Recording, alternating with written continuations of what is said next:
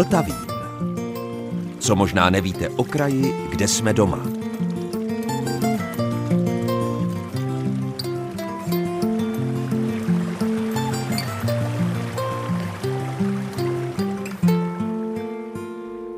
Posloucháte Český rozhlas České Budějovice, posloucháte Vltavín a dobrého dne i poslechu vám od mikrofonu přeje Zdeněk Zajíček. V první polovině Vltavínu nás čeká cesta do historie i současnosti kasáren v Českých Budějovicích. V té druhé půlce si pak pustíme unikátní rozhlasový záznam vzpomínek česko-budějovických rozhlasáků na začátky vysílání, třeba na první magnetofon, který bylo v zimě nutné zahřívat ohněm, anebo na psa, který se nechtěně stal součástí živého vysílání.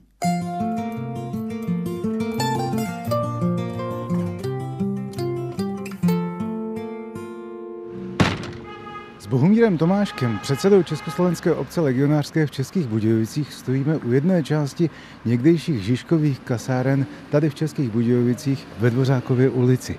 Tady, když vezmeme za kliku, tak za nějakou dobu budete jako doma. Co se tady chystá? Chystáme tady nové centrum pro válečné veterány.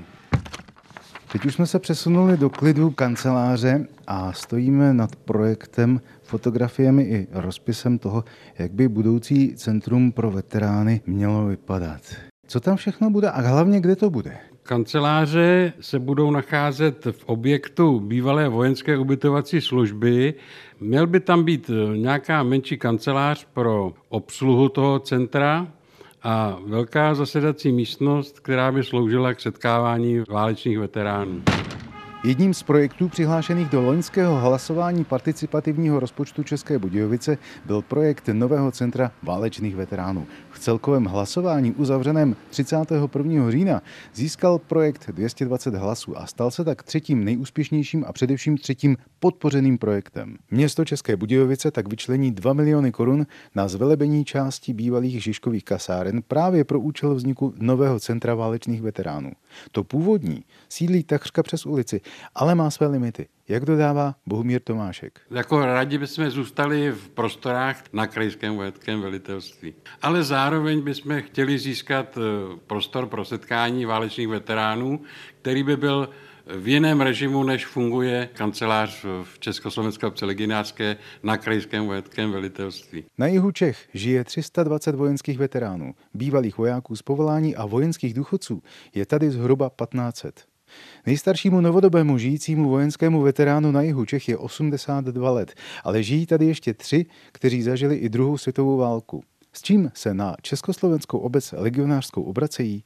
S vyplňováním žádostí, stahováním z internetu, jelikož nejsou všichni zdatní v eh, IT komunikaci. Eh, dále Československá obec legionářská má zdravotní program, kdy proplácí náhrady, já nevím, zuby, protetické pomůcky a tak dále. S tím jim pomáháme a to všechno je možné získat v rámci péče o válečné veterány. Upřesnil Bohumír Tomášek.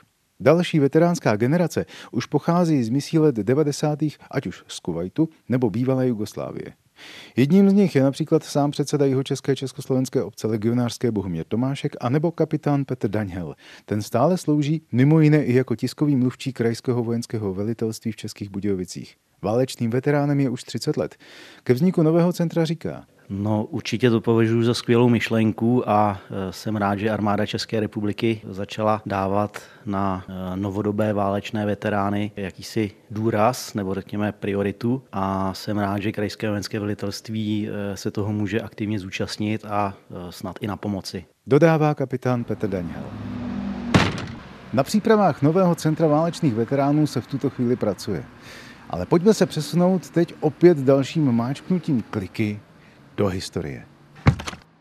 My se totiž s ředitelem státního okresního archivu v Českých Budějovicích Danielem Kovářem vypravíme do historie kasárenských areálů, ať už na Pražské nebo na Žižkově třídě v Českých Budějovicích. Možná, že někdo z vás, kdo nás právě teď poslouchá, v těchto monumentech sloužil. Je pravda, že já osobně jsem se nikdy v takovýchto prostorách příliš dobře necítil, ale na druhou stranu musím uznat, že co se architektonického stylu a slohu týče, jsou to přinejmenším zvnějšku velice zajímavé stavby. Čili zvenku... Zvenku já bych řekl, že to jsou skoro zámky. Jo? Třeba ta vojenská nemocnice, že, tak to má dokonce hodinovou věž, čili to vypadá jako zámek, navíc ta symetrie je přísná. Tamhle štábní budova dělostřelecký kasáre na Pražské, no to je skoro úplný zámek, že jo, dvoupatrová budova, Eh, věž takových barokních tvarů. Tady na, na té atice sochařská výzdoba, štuková výzdoba, bylo to všechno laděno do nějakých eh, jemnějších barev. Dokonce i eh, na tu parkovou úpravu se hledělo. Tady máme třeba skicu na zřízení zahrady vedle zeměbránských kasáren, kde byla kašna nebo nějaká fontána, kloubí z křovisek. Byly tady záhony okrasné altán, krásné stromy, pěšiny. Vyloženě zámecký park. Téměř zámecký parčík, sloužící samozřejmě pro oficíry i případně i pro uh, mužstvo, třeba v nějakých hodinách. Uh, no a když se podíváme, jak to bylo vevnitř, tady... Přejdeme dál. Tak, eh, tady ten interiér se nám zobrazí, když se podíváme na půdorysy. To jsou půdorysy té Mannschaft von Gebäude B, čili Jinými slovy je to pravá budova těch Žižkových kasáren na Žižkově třídě, blíž jakoby k centru města. A vidíme, jak to vlastně fungovalo vevnitř. Vidíme, že eh, v přízemí eh, byly nějaké sklepní prostory, prostor na, nebo sklep na eh, brambory, na zelí, byla tady kanalizace, jakýsi systém odvětrání. V přízemí potom samozřejmě schodiště, chodba, kuchyně a tady vidíme dokonce Mannschaftsschank lokál, čili jakýsi výčep pro eh, mužstvo. Tady je hostinská místnost eh, pro poddůstojníky, pak je tady kuchyně pro poddůstojníky a je tady něco, co je označeno jako Turn, Fecht und Speisesaal, čili jídelna, eh, zároveň tělocvična a jakési místo zřejmě pro cvičné souboje. Kdybychom po těch dvouramenných schodech potom vystoupili do patra, tak tam už budou veliké pokoje pro mužstvo, jsou to jednak menší pokoje pro šest mužů a tady jsou veliké, vlastně čtyři veliké pokoje po 16 mužích a dva pokoje vlastně pro poddůstojníky. Pak je tady umývárna, e, samozřejmě záchody a druhá umývárna. Ve druhém patře se nám to v podstatě opakuje, zase velké pokoje po 16 mužích. To je ten rok 1889, to už byla kanalizace? To už byla kanalizace samozřejmě veřejná, takže na to to bylo nějakým způsobem napojeno. No a možná, eh, možná ten počet těch 16 mužů v tom pokoji je odpovědí na to, proč byly tak vysoké stropy, že to bylo z důvodu jakéhosi odvitrání nebo eh, většího rozptýlení toho pachu, řekněme, eh, z lidských těl a také asi kvůli kouři. V každém tom pokoji se topilo v kamnech, takže z nich spíš unikal i nějaký kouř, takže to byl asi hlavní důvod, proč ty stropy byly tak vysoko, aby ten kouř se e, usadil pod stropem.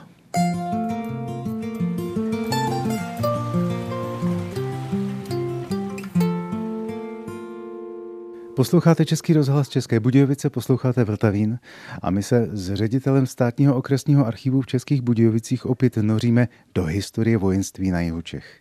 Začali jsme prvními výpravami, které svolával král, takzvanou zemskou hotovostí proti zemským škůdcům na přelomu 14. a 15. století, pak jsme se postupem historie dostali až přes prusko-rakouské války ke vzniku prvních kasáren. Mimochodem byla to kasárna na Mariánském náměstí v Českých Budějovicích.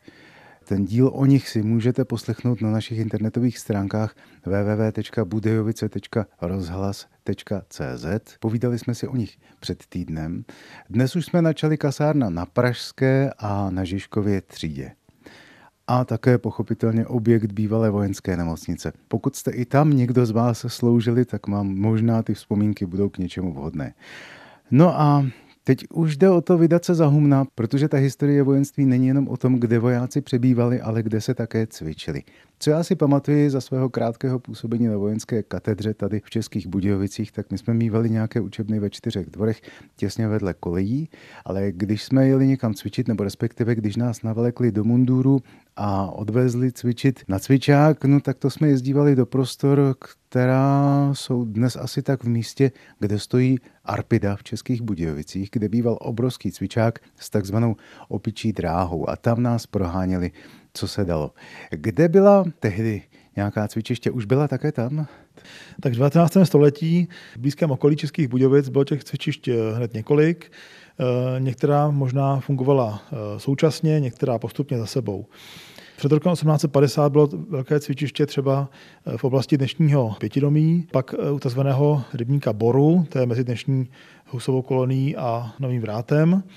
Pak bylo jedno menší cvičiště přímo za vojenskými pekárnami v prostoru dnešní pekárenské a kostelní ulice. Pak eh, další cvičiště zhruba v prostoru dnešního autobusového nádraží. Později tam vznikl koňský trh. No a eh, po polovině 19. století postupně vznikalo to, ten cvičák, o kterém jste mluvil, mezi čtyřmi dvory a lesem Borem. Ještě potom eh, byla jedna plocha cvičná v okolí rybníka Černiše, nedaleko Českého Hrbného ale hlavně teda se potom ten výcvik soustředil právě do prostoru mezi čtyřmi dvory a lesem Borem. Tam vznikla vojenská střelnice, nedaleko e, místa, kterému se dneska říká Uhada. Tam byla střelnice už v roce 1856, obnovená a rozšířená po prusko-rakouské válce, kdy vlastně byly zaváděny nové formy e, výzbroje a e, výcviku rakouské armády, takže byly zavedeny i vlastně povinné penzum, kolik rekrut a potom sloužící voják musí vystřelit během své služby a byly to docela velká čísla, takže bylo zapotřebí mít tu vojenskou střelnici, kde by teda ta cvičná střelba probíhala. Čili to bylo v tom prostoru Uhada. Eh, pak se ještě počátkem 20. Eh, století konaly i vlastně jakési takové menší manévry nebo cvičení eh, v ostrých střelbách v okolí Ledenic. Už víme, že počátkem 19. století tam bylo to cvičiště pro bojovské dělostřelce.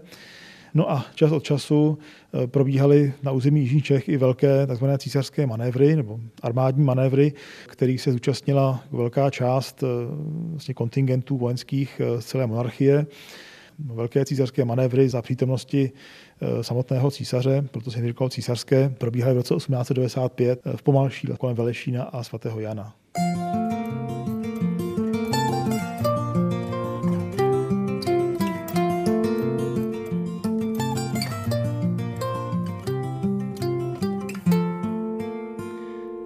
Posloucháte magazín Vltavín Českého rozhlasu České Budějovice a fakt, že rozhlas slaví letos 100 let, už jste určitě zaznamenali.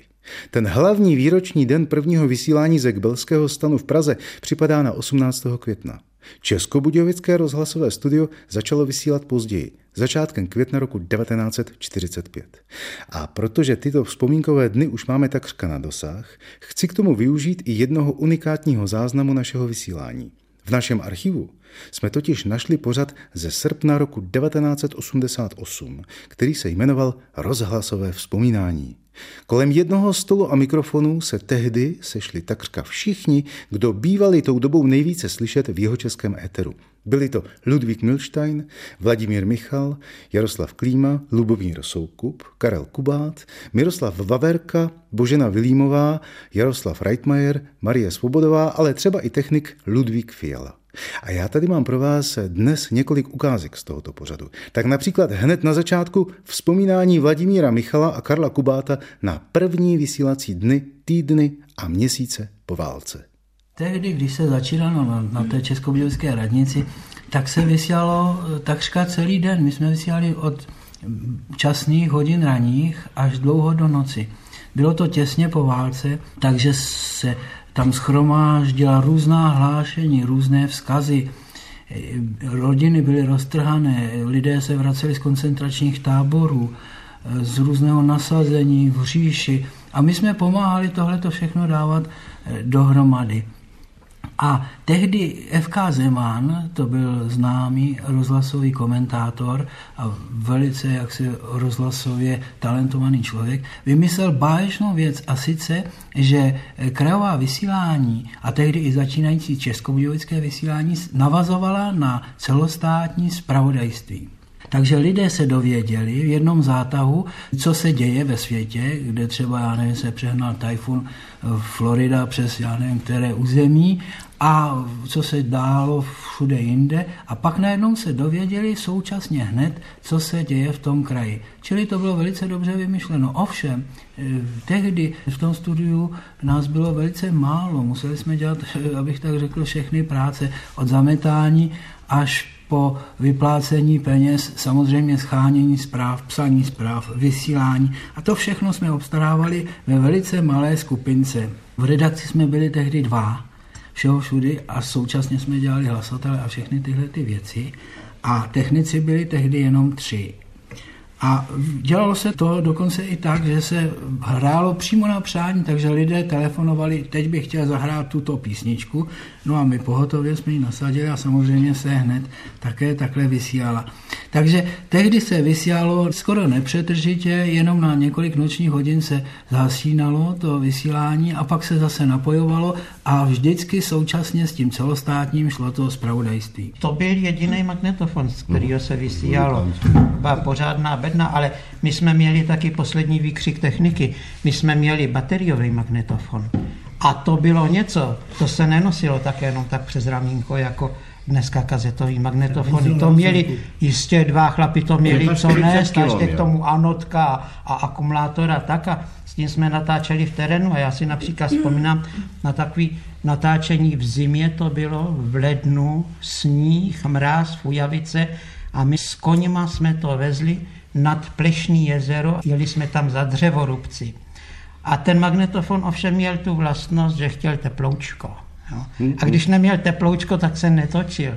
Tak my jsme, aby jsme mohli natáčet s těmi dřevorubci, tak jsme tam museli na tom sněhu napřed udělat takovou vyzdívku eh, polen a na těch polenech tam jsme rozdělali oheň. Asi dvě hodiny jsme ho tam nahřívali, otáčeli kolem toho ohně a teprve, když jsme ho nahřáli, tak teprve jsme mohli natáčet. Posloucháte Vltavín, magazín Českého rozhlasu České Budějovice. Vzpomínání na rozhlasové začátky v Českých Budějovicích nám proložila písničkou českobudějovická rodačka Marta Kubišová. Tu si také určitě pamatujete i z jejího putování po psích útulcích z cyklu Chcete mě. A na psa dojde ve vzpomínkách na začátky vysílání v Českých Budějovicích i teď. Konkrétně příhodou v podání Vladimíra Michala. Pamatuju ještě studio, které bylo v Českobudějovické radnici. To se tam chodilo přímo z chodníku a byl tam tehdy obchod, prodejna oděvů, nehra, nehra dělá šaty, šaty dělají člověka. A právě tím, že to bylo u toho chodníku, tak tam chodila spousta lidí se ptát, třeba já nevím, kudy se jde tam a tam. A my jsme tam měli vepředu takovou jednu místnost a zatím hned bylo studio a to bylo odděleno jenom dekou, e, přibytou pokrývkou. A naučil se tam za námi chodit takový obrovský pes. A my jsme si zvykli na sebe, neprozřetelně jsme mu tehdy dali prostě e, část svojí svačiny a on prostě společensky vždycky přišel, posadil se, díval se na nás chvíli, jako kdybychom si vyprávěli o něčem zajímavém a pak prostě odešel. To všechno bylo v pořádku a nikdy se nic nestalo, vždycky jsme prostě se rozloučili, druhý den zase pes přišel a všechno bylo. Jenomže tehdy jsme neměli žádný magnetofon a všechno se museli vysílat přímo. A to právě přicházelo k různým komickým situacím. Eh, jednou jsme právě takhle vysílali dopoledne koncert a jedna zpěvačka velice vznosných, řekl bych přímo korpulentních tvarů, zpívala krásně. My jsme uneseně ji poslouchali, načež najednou se tam objevil tenhle ten hrůzy strašný pes, který byl velice dobromyslný, ale vypadal hrozně, protože to byla taková stvůra ze všech možných plemen. A e, takže my jsme věděli, že je bezúhonný a, a že skutečně nic e, té zpěvačce neudělá. Ovšem ona to nevěděla. A teď, jak se dostávala do těch vysokánských poloh a zpívala a nemohla přestat, tak ten pes byl úplně unesen hleděl na ní a já jsem viděl na jeho očích, že se chce nějak zapojit do té produkce, že by rád přispěl také prostě k tomu koncertu. A on se pořád k ní blížil a přicházel blíž a blíž a ona nemohla přestat samozřejmě, pak se to vysílalo přímo.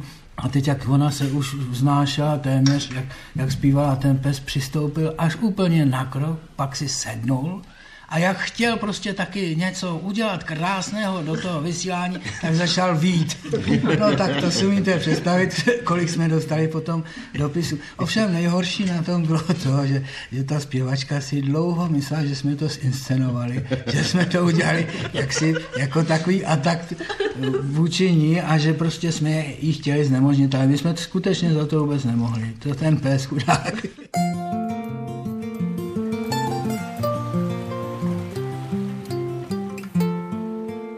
Třetí záznam vzpomínek na rozhlasové začátky v Českých Budějovicích připomíná směs drobných příhod od samotného natáčení a vysílání až k dopravě. V následujícím sestřihu vzpomínají Karel Kubát, Jaroslav Reitmajer, Ludvík Milstein, Lubomír Soukup a Jaroslav Klíma. Dobře se bavte.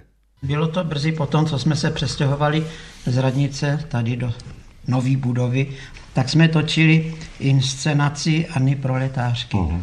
A tam jsme měli točit scénu, kde celou tou halou, jak se šíří výzva ke zastavte stávce, práci. zastavte práci, zastavte práci. Teď já jsem, protože tenkrát echa, nějaký taký dozvukový desky a to, to neexistovalo, tak jsem přemýšlel, prostě rozestavěli jsme herce po chodbě ze zhora až dolů a teď postupně takhle se šířila tou chodbou ta výzva Dupali po chodbách. Ano, švali, zastavte práci, zastavte práci. Krásně to znělo přes ten mikrofon. Úplně bylo slyšet v kolbence tu halu, jak se to tam šíří. No pochopitelně, protože tenkrát ještě nebyly zvukotěsní dveře, tak se to dostalo do, do vysílání. No a teď nám lidi telefonovali, proč mají zastavit práci a co, jestli bude nějaká stávka. Potom zase Zdeňkovi Hermanu se stalo, že odvysílal zprávy nějak místní a zazvonil telefon a volala nějaká babička a říká, pane hlasatel, prosím vás, jaký bude dneska počasí. No, on to nevěděl, on se takhle podíval ven a pak střídavě oblačno a sklon k srážkám. Ježiši, já mám venku seno.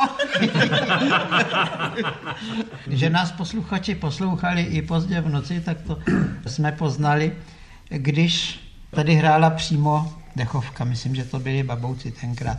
A bylo to nějak před jedenáctou hodinou. A za tím expultem seděl Karel Fojtlu. A skutečně tedy sloužil už 24 a tak, jak ta muzika pěkně vyhrávala, tak on takhle klimbal, až tam usnul. No. no a muzika dohrála a teď čekali, až zasne červený světlo a červený světlo nezasínalo. Okno nebylo, vidět do režie nebylo, tak si řekli, no tak třeba on zapomněl zasnout červený světlo, tak začali balit, no a teď u mikrofonu se začali dohadovat, kam s tou basou. No a tak jako ten jeden druhý mu říká, prosím tě, na tu basu se Tečky. tečky, ano. No a takhle, tak se tam vybavovali jako nedost eh, spisovně. No a eh, Fojtla zbudili telefony. Začali drnčet telefony, telefonovali posluchači, co je to za kabaret, že vtipnější kabaret ještě z rozhlasu neslyšeli. Byla také reportážní auta, slavná stará Pragovka, Peugeot, takový ten dodávkový a ta auta řídili různí, dneska už ve vyprávění velice tradovaní šoféři. To jsme jeli tenkrát na nějakou poradu do Plzně, to jak se dělali takový mezi stanicemi. A jela služka ředitelka tehdejší, ještě někdo, já už nevím kdo, já jsem tam byl. A teďka jedeme a někde v Velnářích nebo kde auto přestalo, prostě ne, nejelo, nejelo. nejelo, nejelo prostě. Tak co? Tak Pepík zved kapotu, kouká se tam, kroutí hlavu. Říká, on nebude benzín. A zůstal stát. Tak ředitelka se sebrala, vzala konev nebo co a šla tam nějak do ZD, aby nám půjčili benzín. No jo, tomu přišli... předcházel jeho projev. On totiž říkal, podívejte, soudružko, já když tam půjdu, tak mi nic nedají, vy jste ředitelka, vám ten benzín dají. No, oni, ho skutečně, oni ho skutečně dali a teď přijdou, přinesou nějakou koně v toho benzínu, otvírají, no, nádržka plná. Plná. Úplně plná. No, no. Tak se zase zavřelo, kroutilo se hlavou a teď nevím kdo, ale jestli to nebyla sama ředitelka. Podívá se a říká, Pepíku, když tuhle není něco, tady nějak ty dráty koukají. A on se podívá a říká, no jo, on to byl káblí. Já jsem si to hned myslel. Já jsem s ním jednou, jednou jsme jeli točit hmm. nějakou reportáž s letci a vezli jsme nějakého kapitána nebo majora letectva někam k veselí a jeli jsme někde u Ševětína a Pepa pořád se na něj díval jako do toho zrcátka dozadu a tak chtěl tou svojí obrovskou rychlostí a najednou už to nevydržel, když bylo takový ticho a se na něj podíval a říká, pane kapitáne, nejste vy náhodou z Kardašovy řečice? A ten kapitán se na něj podíval do toho zrcátka a říká, ne, to nejsem. Pepík chvíli jel, tak a říká, já taky ne.